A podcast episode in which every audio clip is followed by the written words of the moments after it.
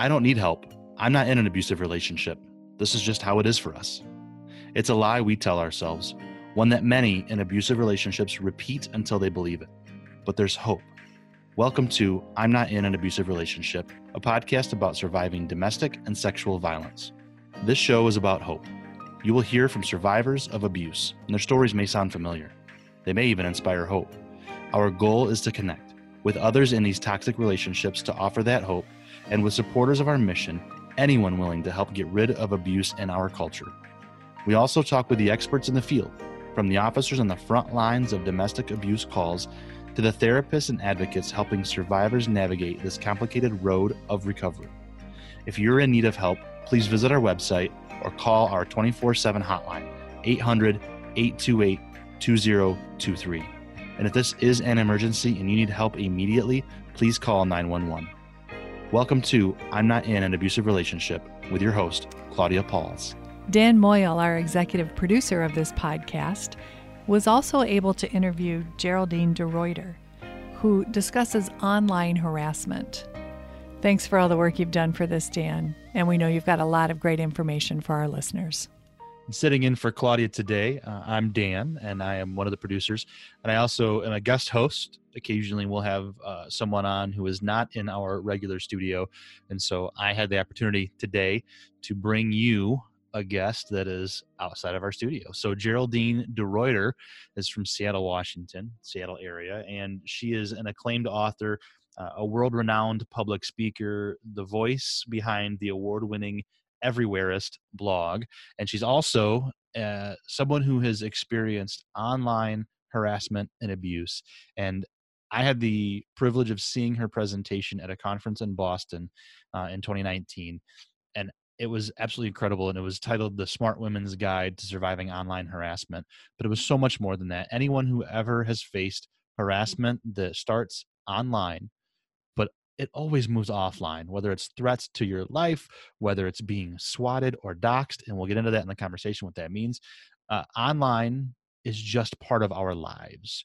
And so if you are receiving abuse online or if your abuser has gone online as well to, to do this to you this episode is for you uh, how to survive harassment that begins online that kind of thing. So geraldine is is an absolutely amazing guest uh, i hope that you get a lot out of this so let's get on with the interview geraldine DeRuyter, thank you for joining us on i'm not in an abusive relationship uh, it's a pleasure to have you aboard the show thank you for having me so as I mentioned in the intro, Geraldine, uh, I saw you speak at a at a conference at a at a marketing conference mm-hmm. about online abuse. So interesting. Um, but what I found fascinating about it was the fact that, uh, and, and we can get into a little bit more about about uh, your experience and, and, why you did this presentation. But what I found so fascinating was the fact that online abuse is not just online, right? And so for those listeners of I'm not in an abusive relationship, if you're experiencing abuse online, it obviously goes into your real life. So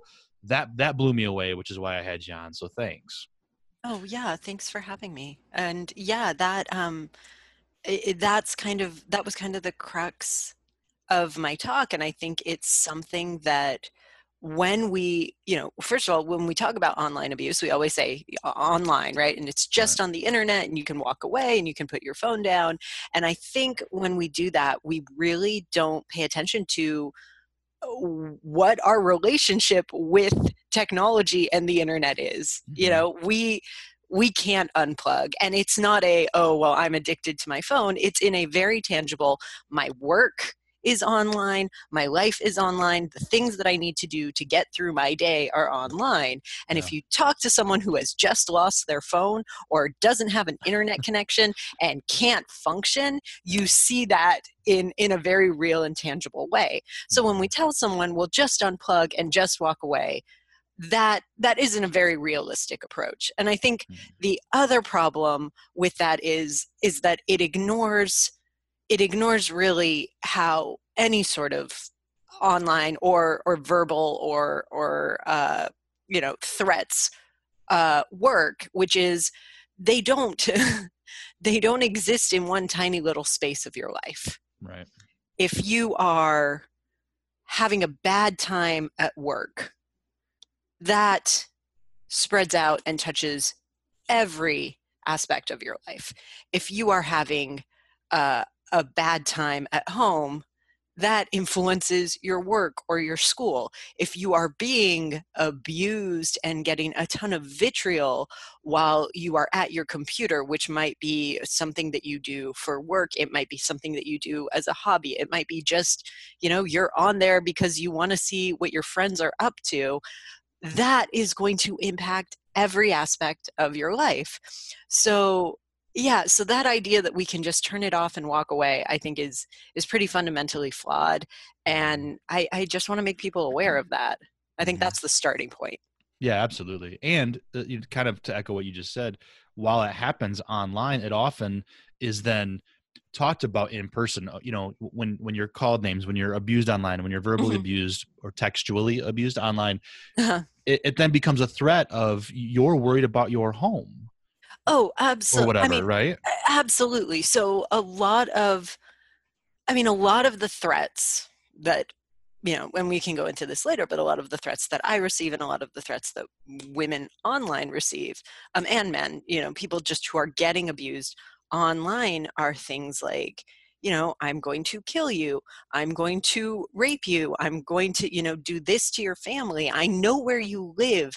You know people are getting doxxed and when that happens the mm. specific point of that is to erode the barrier between your online and your offline world and make you feel threatened in a very tangible physical way. That mm-hmm. is the entire point of that. Otherwise why is someone doxing you right? right. It's to make you feel unsafe in your home Yep. To take away that power and control, yeah. right? Yeah, um, absolutely. So let's talk about doxing real quick. Um, sure. I, I, wasn't familiar with this until I heard your presentation. So, what is doxing, and what does that look like in today's day and age? So, doxing is essentially when any personal, private information of yours has been released online without your consent, uh, and it can be anything from. And the most common thing that we see is um, women's address. Well, I, so you'll have to forgive me. I usually talk about my presentation with regard to mm-hmm. um, online abuse of women, which is kind of the most prevalent thing that I mm-hmm. see. So forgive me for for skewing that way. Um, but what we most often see, and actually, I believe that women are the the group that is most targeted with doxing. Um, okay. Is that you will have your uh, you will have your address or your phone number posted online. Mm-hmm. Uh, with people who are anonymous, sometimes doxing will manifest that someone will out who they actually are. And if you are trying to keep your profile um, hidden and if you don't want to actually be known as you know whatever your twitter handle is that can be really frightening for a lot of people uh, and then there's there's a lot of uh, a lot of different ways that are um, that are uh, kind of more specific if you're high profile like leslie jones who is the mm. who's a comedian she's an actor she's on snl uh, she had her passport photos and her passport information and a bunch of personal documents uh, i think financial records as well leaked online um, you know women have their women and men have their phones hacked um, having naked photos of you released is a very common thing. I think that's what we've seen with uh, Katie Hill's uh, ex-husband just released her photos, and that mm-hmm. when that happens, when you have uh, when you have naked images of you or very personal uh, imagery of you like that, that's something that's called revenge porn. When somebody's mm-hmm. taking uh, you know taking your private information and using it against you like that.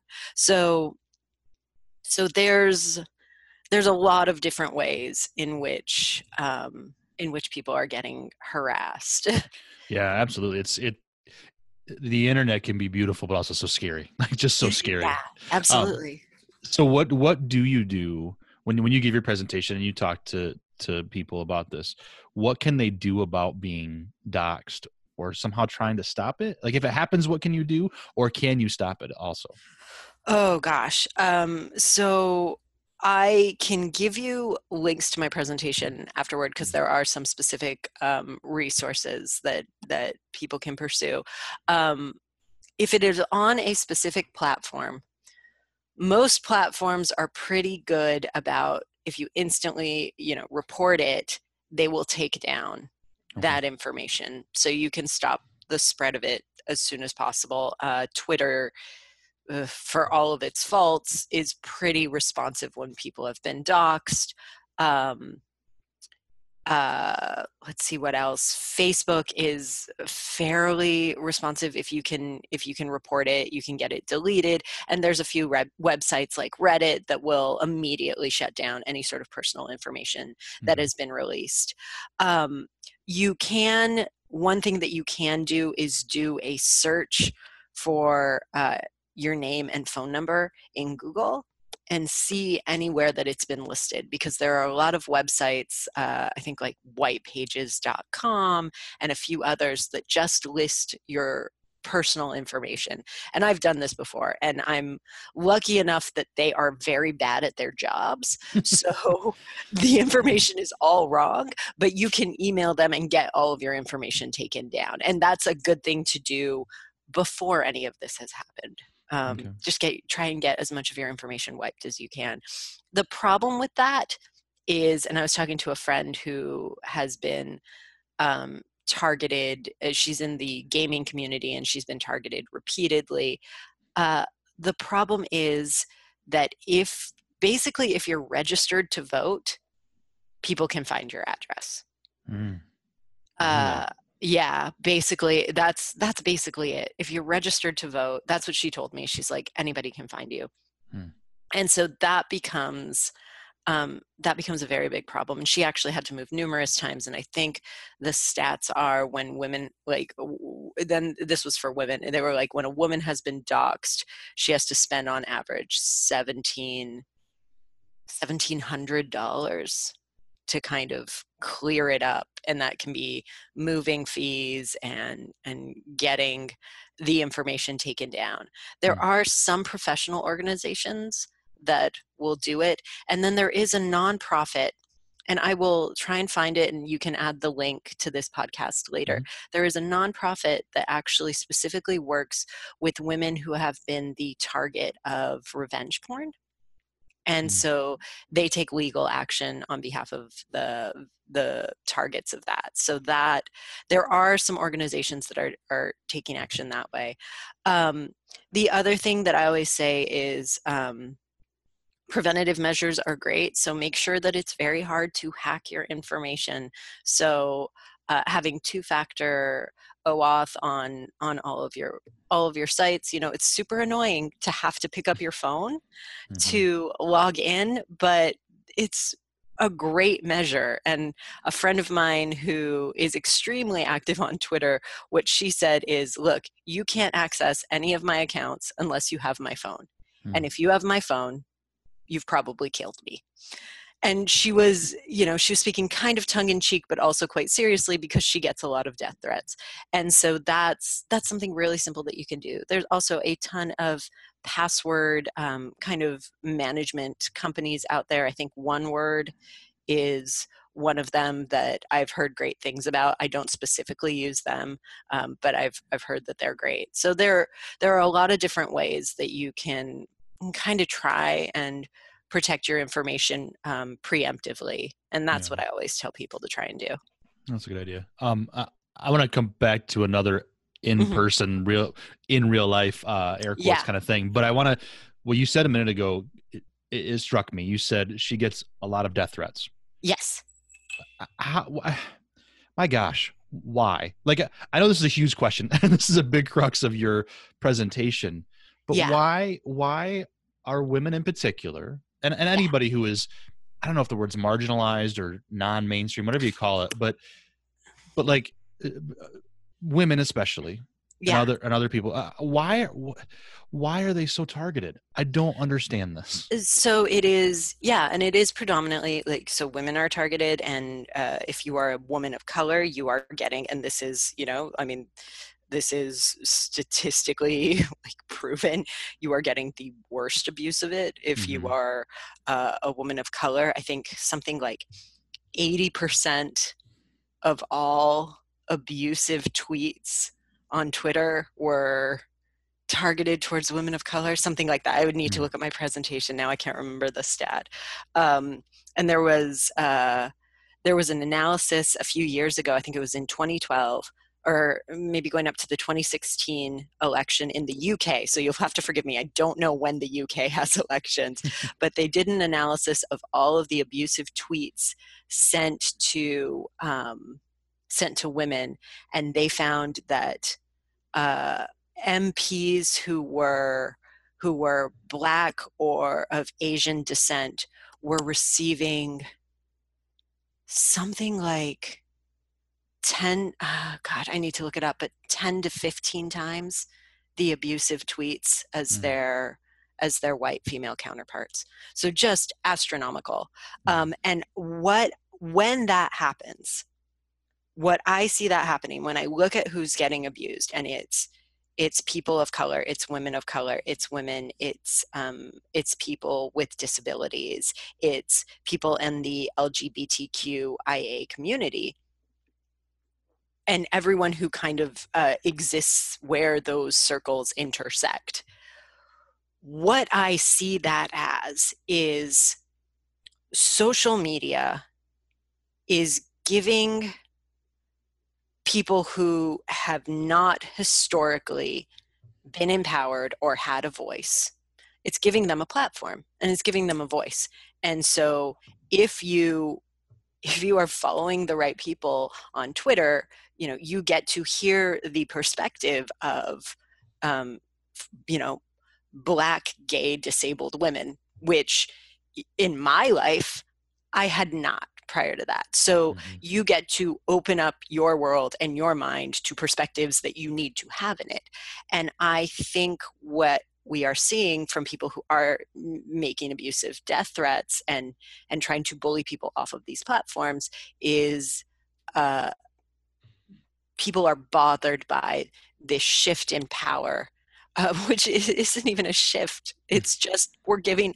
other people a voice. Like we're we're we're not allowing the single voice that is prevalent to be this voice of like white, you know, cis, heterosexual, uh, you know, dominance. Like we're not allowing that to be the single voice.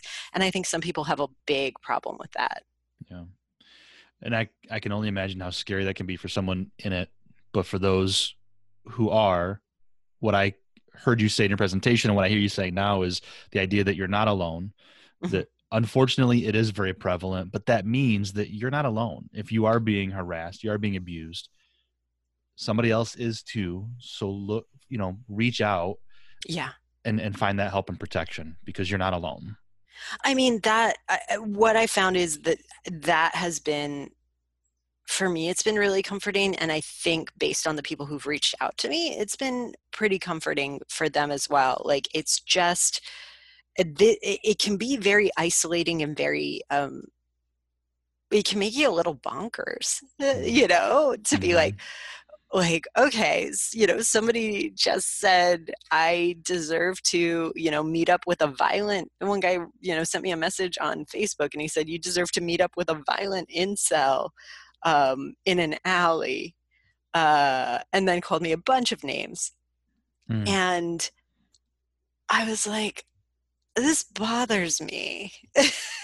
Is yeah. that but it's just it's ones and zeros right? It's words on my computer screen. And what does that mean? And how does this make my brain like what is this doing to my brain? And and so i start trying to minimalize it um and getting a little i get a little bonkers about it because i'm like what is real? What isn't? What is safe to worry about? What isn't? And i think that uh, at times like that, it is extremely helpful just to talk to other people who have been there or just to talk to people at large. So I think what I did with that is I screen capped it and I put it on Twitter and I made some pithy comment like, oh, just another day as a woman on the internet. And it was nice to see the responses to that because they were normalizing and they let me know, oh no, this is not this is not the a way that rational humans behave and there Right. is a problem with this because i think one of the things that you get when you are being uh, the the subject of all of this vitriol is you start to think it's normal and it and it just can't be. It can't be. No We have to put a stop to this. Um, so I'm glad you're doing that.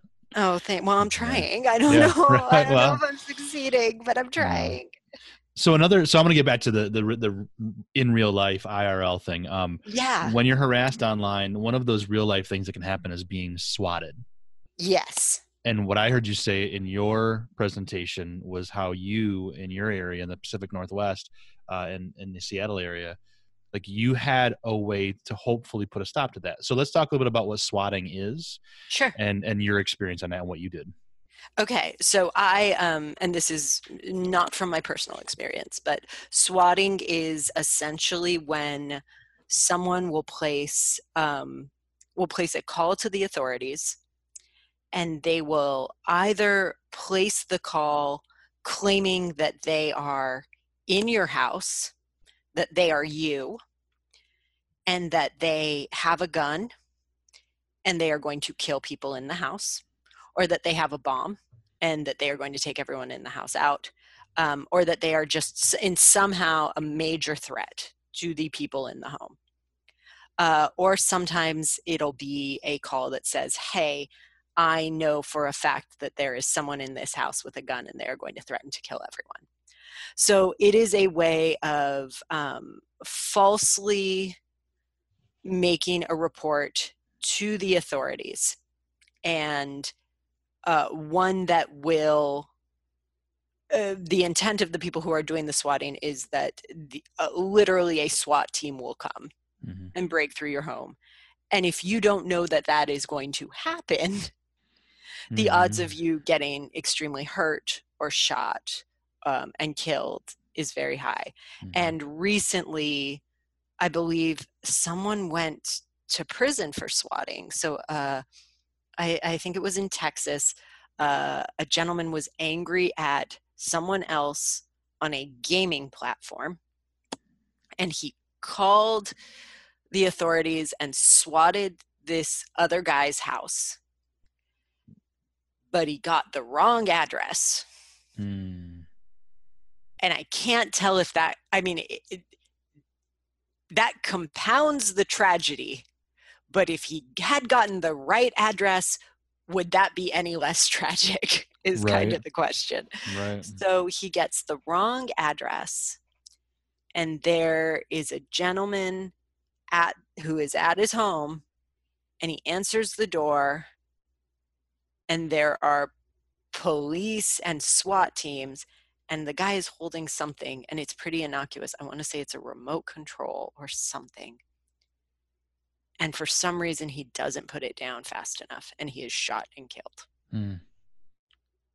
and uh, the person who perpetrated all of this i think is now facing 20 years in prison and that was one of the first cases where where the the person who swatted someone has ever faced consequences Hmm. um, it recently happened in my hometown to a writer named ijeoma oluo who is quite famous um, she wrote a book uh, recently about, I believe it's called So You Want to Talk About Race. Um, but I would need to look it up. So she is, um, yeah, she is a, a black woman and an author, and she has a, a very big following on Twitter. Um, and somebody swatted her house when she wasn't home, but her teenage son was Mm. and i th- that's obviously scary for so many reasons um, but you know the prevalence of young black men getting shot by police in this country is is pretty big so that i think i, I think it cut into a core fear for her as the mother of a black man Mhm. um, and the she said that the police handled it well, which is awesome because Seattle PD is not always great. Um, and what she talked about is that there is actually a registry that if you are a someone who believes they are at risk of being swatted and you are in the i think greater king county area you can put yourself on a list at, that says hey you know reports of somebody with a gun threatening to kill everyone at my house um, may be false mm-hmm. and so the there will be extra precautions taken by the authorities if they receive a report like that.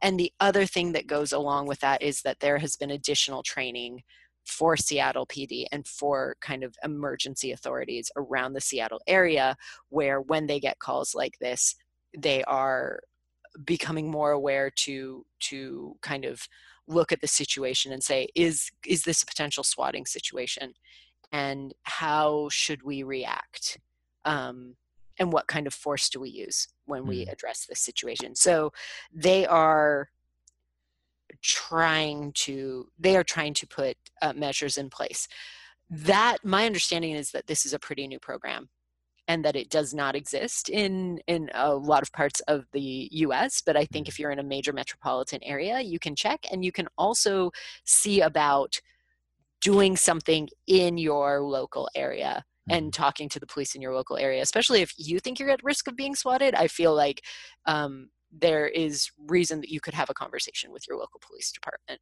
Yeah, and it's something just to be aware of. Those who maybe yeah. maybe have never heard of it now yeah. now have heard of it. Yeah. Um. Yeah. So when we talk uh, on on this show a lot about um, abuse and that kind of thing and, and violence, it's oftentimes intimate partner violence. Mm-hmm but what we're talking about right now covers covers that for sure. You know, yes. revenge revenge porn can be that. Yes. But it's also more generalized. I mean, this is a like it's obviously a very serious issue. How prevalent have you seen this in your interactions after you experienced it? How often are you running into this with other people? If that makes sense. Yeah, yeah. Um and and so first of all, going back to your first point, um, the overlap between uh, domestic abuse and online abuse is huge. I think there's something like 80% of of um, individuals who had been abused by their partner kind of in real life had experienced some sort of abuse online from them as well mm. and sometimes that was um, uh, usually in the form of cyber stalking um, but also uh, you know attempts at hacking and trying to find out personal information. Um, so in terms of how many people are and how prevalent this is i the stats are kind of overwhelming um, and i think it's something like it's interesting because I think it's something like half of all women have reported receiving um, some kind of harassment online, which feels conservative to me. And the reason that that feels conservative to me is that I have talked to women in my life about what they consider harassment, and the bar is very, very high Mm. And it's like somebody calling you a couple names, well, that's not harassment. Well, somebody sending you a couple photos, well, that's not harassment. Um, and one thing that I found was interesting is that so if you are a woman under the age of 30, you are most likely to be the recipient of, um, you are most likely to be sexually harassed online. Mm. And the number of women under 30 who reported being sexually harassed online was lower than the number of women who reported receiving unwanted sexually explicit images, which means that there are women who are receiving basically dick pics. Right. And they're like, well, that's, I'm not being sexually harassed that's not that doesn't count as sexual harassment. So what we have grown accustomed to as women is is ex- is uh, there is a base level of abuse that is exceedingly high. Mm. um, so it when I actually am able to, when I'm actually talking to women who have, are like, no, I'm the victim of online abuse, it is I have had to move numerous times. I have received packages at my home. My parents received threatening letters. I can no longer use my email because it is a flood of photoshopped images of me being murdered, kind of things. Hmm. So, um, but that low level abuse, that like getting called, you know, the C word or the B word or, yeah. or, you know, all sorts of stuff I don't know a woman who doesn't deal with that. Hmm.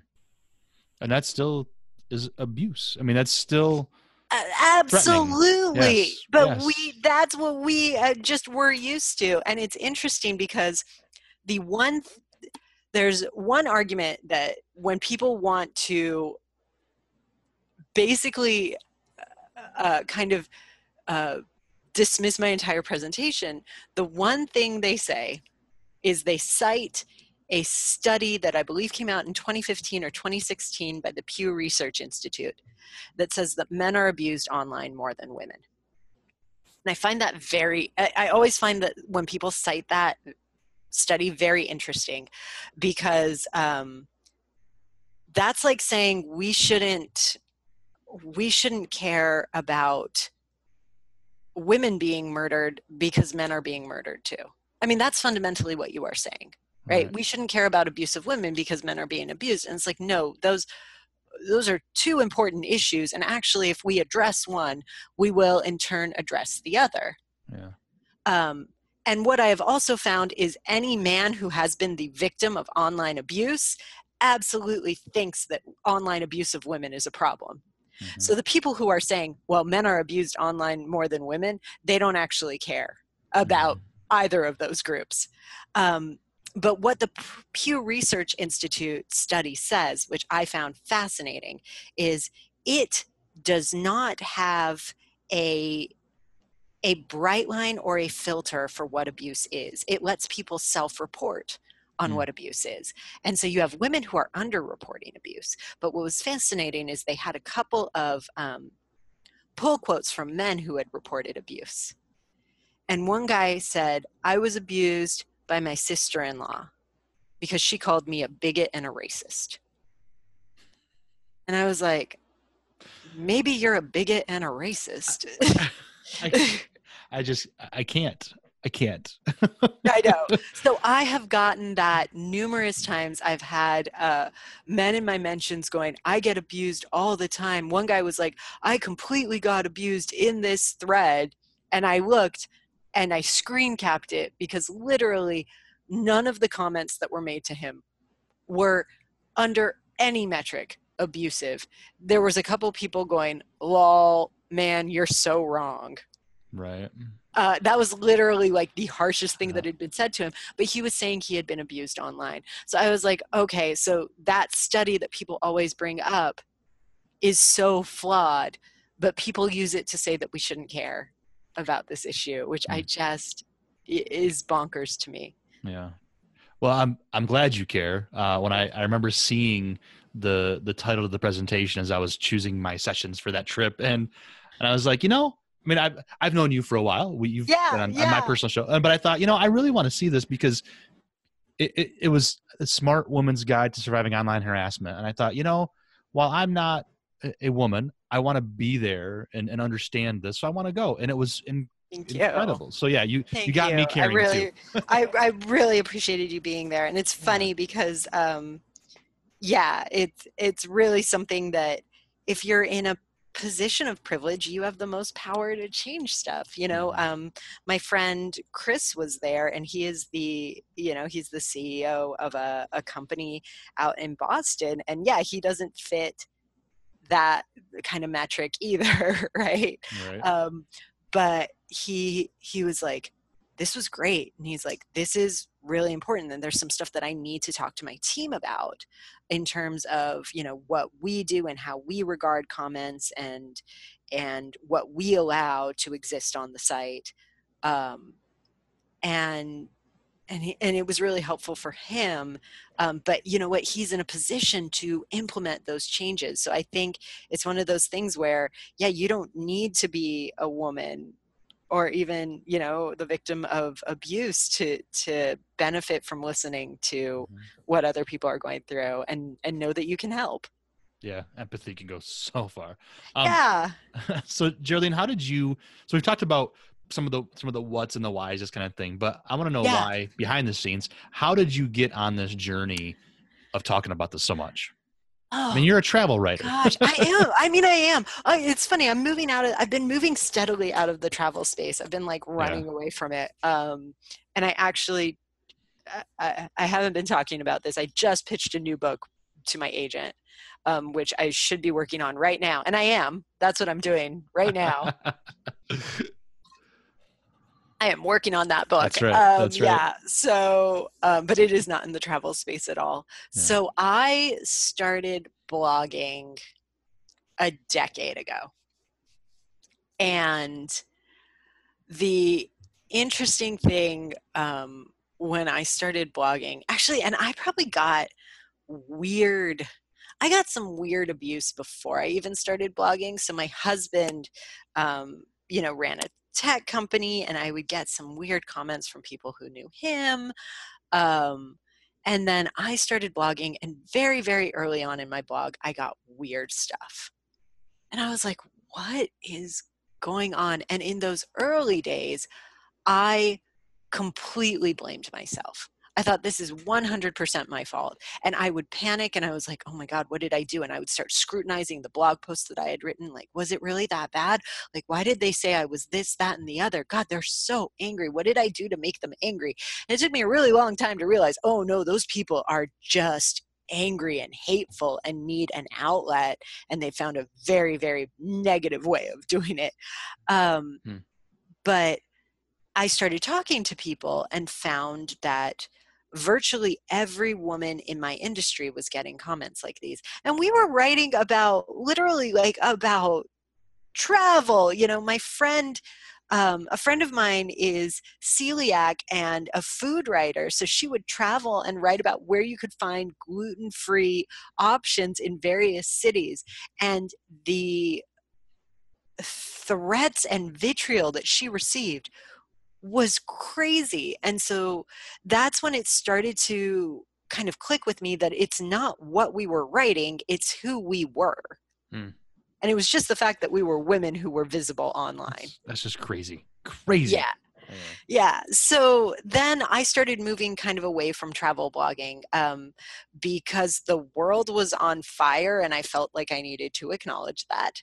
Hmm. Uh, so um, when things kind of came to a head for me was uh, a little bit god has it no there's no way it was two years ago. There's no is. way. I think it has is. it been two years? What? So about two years ago and my brain just broke at the time. Yeah. Has it been? Has it been really two was years? it, was it, it 17 Hold on. I'm going to look up a blog post really quickly. Do I have time to do that? Yeah, of Can course. yeah. Absolutely. I can't actually handle. Um, let's see. Because I can't handle when this happened. I'm probably going to scream, and my apology to. No. Okay. Oh, no, it was. Oh, my God. okay. So in January of 2018, I wrote a blog post um, called I Made the Cinnamon Rolls from Mario Batali's Sexual Harassment Apology Letter. And what had happened was the month earlier, at the end of 2017, Mario Batali sent out an apology for allegations of sexual harassment. And um, it was has since been proven that it was way worse than sexual harassment. He's a, he is a criminal um, and should be in jail. And at the end of his of this apology, which went out in his newsletter to all of his fans, he included a recipe for cinnamon rolls, which Yeah. Okay. So if you're just listening to this show, you can't see Dan's reaction. I just I just can't. As a as a guy, I, again, I go back to I can't. yeah. Yeah. So Anyway. Dan's Dan just physically embodied extreme discomfort combined with I can't even. Mhm. so um but that was basically and that was kind of the universal reaction to this recipe because it was so incredibly tone deaf. I mean his inability to read the room. And the way i put it is he describes these as a fan favorite and i'm like if you don't understand what consent is you don't get to determine what people's favorite thing is. So um so the the way i always tell it is nobody in their right mind was going to make these cinnamon rolls. So i made them and i wrote about it and i wrote this article that kind of became um, an intersection of of this terrible recipe mario batali's story and my personal experiences of sexual harassment and i wrote kind of wrapped them all together. Um, and the post went extremely viral in a matter of 48 hours. I think i had 2 million visitors to my website. Mm. martha stewart retweeted it. The new york times wrote about it. Pete wells who's the new york times food uh, r- uh, restaurant critic wrote about it um, and sent me an email.